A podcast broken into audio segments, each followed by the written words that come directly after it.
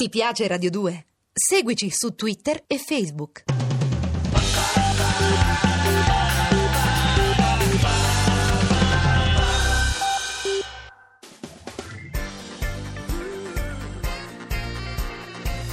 Radio 2 è davvero imbarazzata nel presentare Così parlò Zap Mangusta, storia della filosofia liofilizzata in pillole per uso strettamente personale.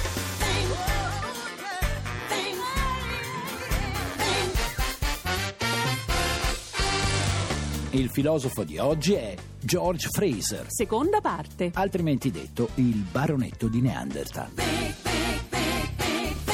Insomma, sto tipo Mangusta Fraser è stato un pensatore importante. Mm. Ah beh sì, l'influenza delle idee di Fraser e del suo ramo d'oro è stata immensa e probabilmente non è ancora terminata. E diceva che alla base di ogni società c'è l'influsso della magia, che però era una pseudoscienza. Più o meno, più o E che meno. dunque senza gli stregoni. Chiamiamoli sciamani. Vabbè, senza quei tipi alla Divino Telma, per capirci, non esisterebbe il concetto di Beh, Stato. adesso non esageriamo, non è che la Costituzione italiana l'hanno scritta Silvan e Giuca Scasella, Mm, no. anche se non sarebbe così improbabile viste le persone che ogni tanto vogliono metterci le mani sopra. E allora? Per Fraser la magia è la prima tappa dello sviluppo umano. Nel senso che le prime società, non capendo niente di quello che le circondava, si rivolgevano alla magia. Esatto, Tizio. E a chi ci si rivolge oggi, che pure è difficile capirci qualcosa, Mangusta? Ah, Chi vuole vincere al super enalotto, magari con un rito di arricchimento che prevede la consegna nelle mani del mago di tre capelli, una cipolla e 5.000 euro. E dove sta l'arricchimento? In genere lo riceve il mago quando Ah. incontra un polletto simile, Ah, hai ecco. capito? Ecco, Tixi, devi sapere che un tempo i riti magici si facevano per le ragioni più disparate. Ad esempio? Prendi gli uomini primitivi, a volte danzavano per un'intera settimana per cercare di convincere gli dei a far cadere la pioggia. E venivano accontentati? Come no, la domenica, quando volevano fare una gita fuori caverna e si mettevano in Ma viaggio. dai, vabbè, dai, domandavo, Ma che eh. domanda!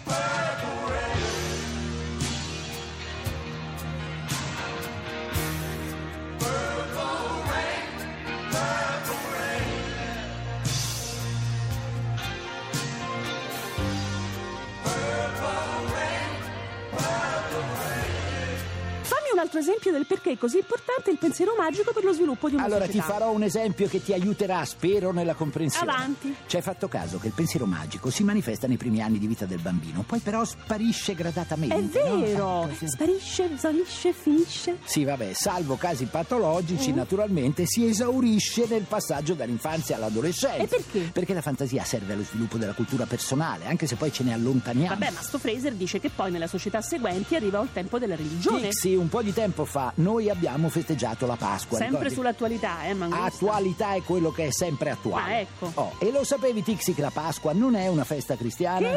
Ma dai, che cos'è? Una festa musulmana? Si festeggia il profeta che va alla montagna? Ma Non in dai. quel senso, sai che anche gli egizi, per esempio, la festeggiavano. Ma davvero? Secondo gli antichi egizi, con l'arrivo della primavera, l'uovo cosmico deposto sulle rive del Nilo e covato dall'oca sacra si apriva e dal suo interno usciva il sole, che si chiamava Ra. Addirittura. R- ma è Ra, una storia sì. incredibile. Per chi non crede, anche la storia di un uomo figlio di Dio che muore e rinasce dopo tre giorni non è una cosa semplice da accettare, Sì, e no? Se non quindi? credi. E quindi accade, è accaduto che intorno all'equinozio di primavera tutte le culture umane avevano feste, cerimonie, credenze, miti che parlavano di rinascita, la rinascita della E natura. quindi fammi capire, la nostra Pasqua sarebbe una variante autoctona di queste feste. Per Fraser, sì, il cristianesimo ha aggiornato i miti antichissimi sotto una chiave del tutto nuova. Ah, così ecco, e dice. la CIA in tutto questo non dice nulla. Ma che c'entra la SIA, Tixi? Eh sì, il diritto tu, degli tu, autori, tu, no? tu sei felice quando è buio, le giornate durano poco e fa freddo. E che cavolo Eh? di domanda? Direi di no, no? Ecco, e questo ti accomuna a tutti gli uomini della storia, proprio tutti. E quindi? capito? L'arrivo della primavera è sempre stata una ricorrenza salutata con gioia, ovunque, con molta gioia. I giacconi si ripiegano, gli stivaletti si ripongono. Poi piove di nuovo e devi tirar fuori tutto un'altra volta. Che vita, mangusta. E Vedi la positiva qualche volta.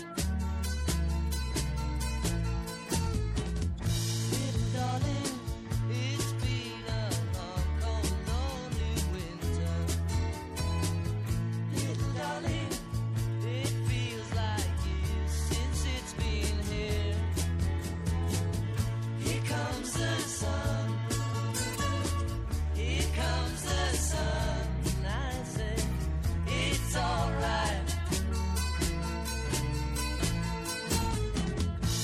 Comunque, Mangusta, a me interessa sapere. Tu, Mangusta, Mm. come la pensi? Cioè, sei d'accordo con questo freezer? Che poi arriva il periodo della scienza e sistema Eh. tutto, si chiama Fraser. La società migliora, diventa intelligente e razionale. Per esempio. Ecco, no, non sono d'accordo. Oh!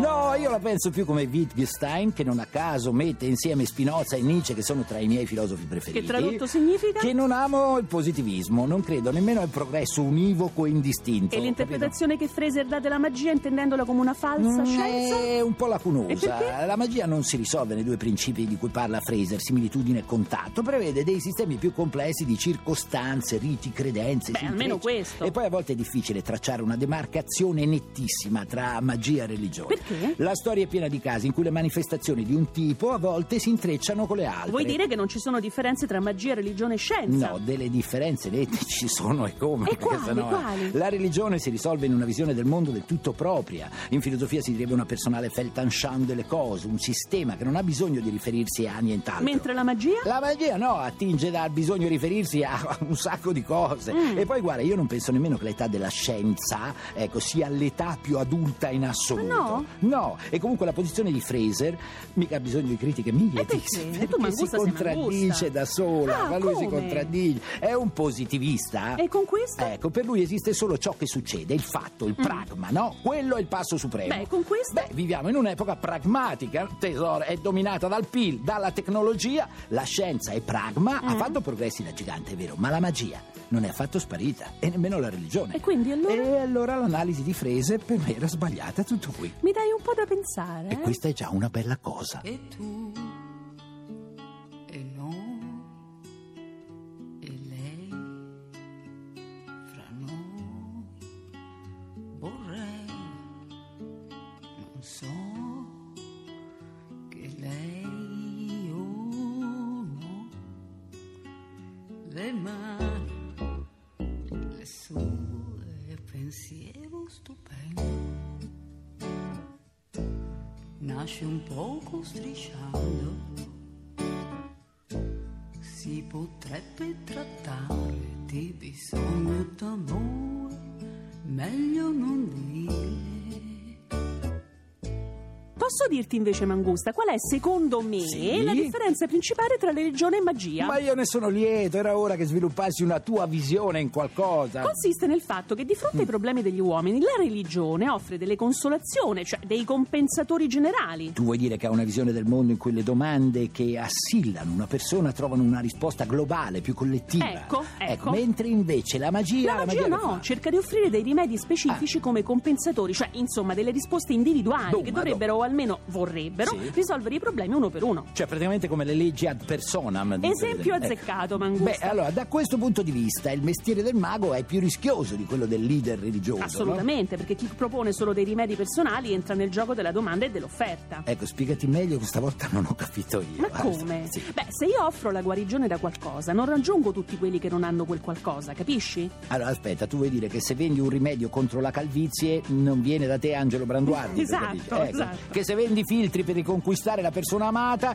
chi è felice col suo partner di te se ne frega. Giusto. Ecco, il mago è molto più esposto alla figura di M e- eppure a un pubblico ridotto, questo eh dici? sì, perché il suo cliente va subito incontro alla prova empirica delle sue affermazioni, no? Vuoi dire che se ha promesso il successo, lui potrà rimandare la verifica di qualche anno, se ha promesso l'amore potrà rimandarla di qualche mese, Eh. se ha promesso la guarigione potrà rimandare la verifica di qualche giorno, ma presto il suo seguace gli chiederà conto dei risultati. Secondo no? me è per questo che la fiducia nella magia è finita in fretta, Mangusta. Interessante ciò che dici. Ti è piaciuto?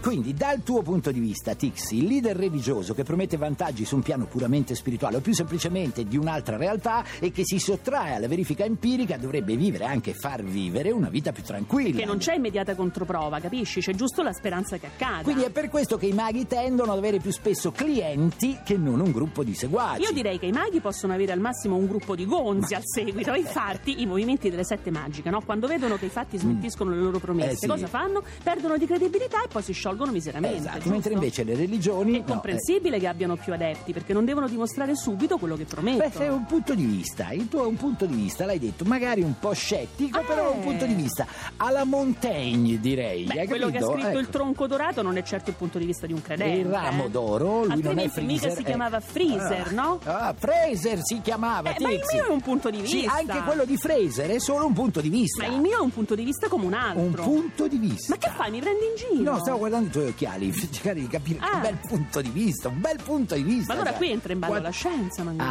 Ah, beh, allora di questo ne parliamo domani. Eh, ti pareva, Alle domani. 15, come sempre, su Radio 2. Mi raccomando, nel frattempo, belle teste. Godetevi la vita.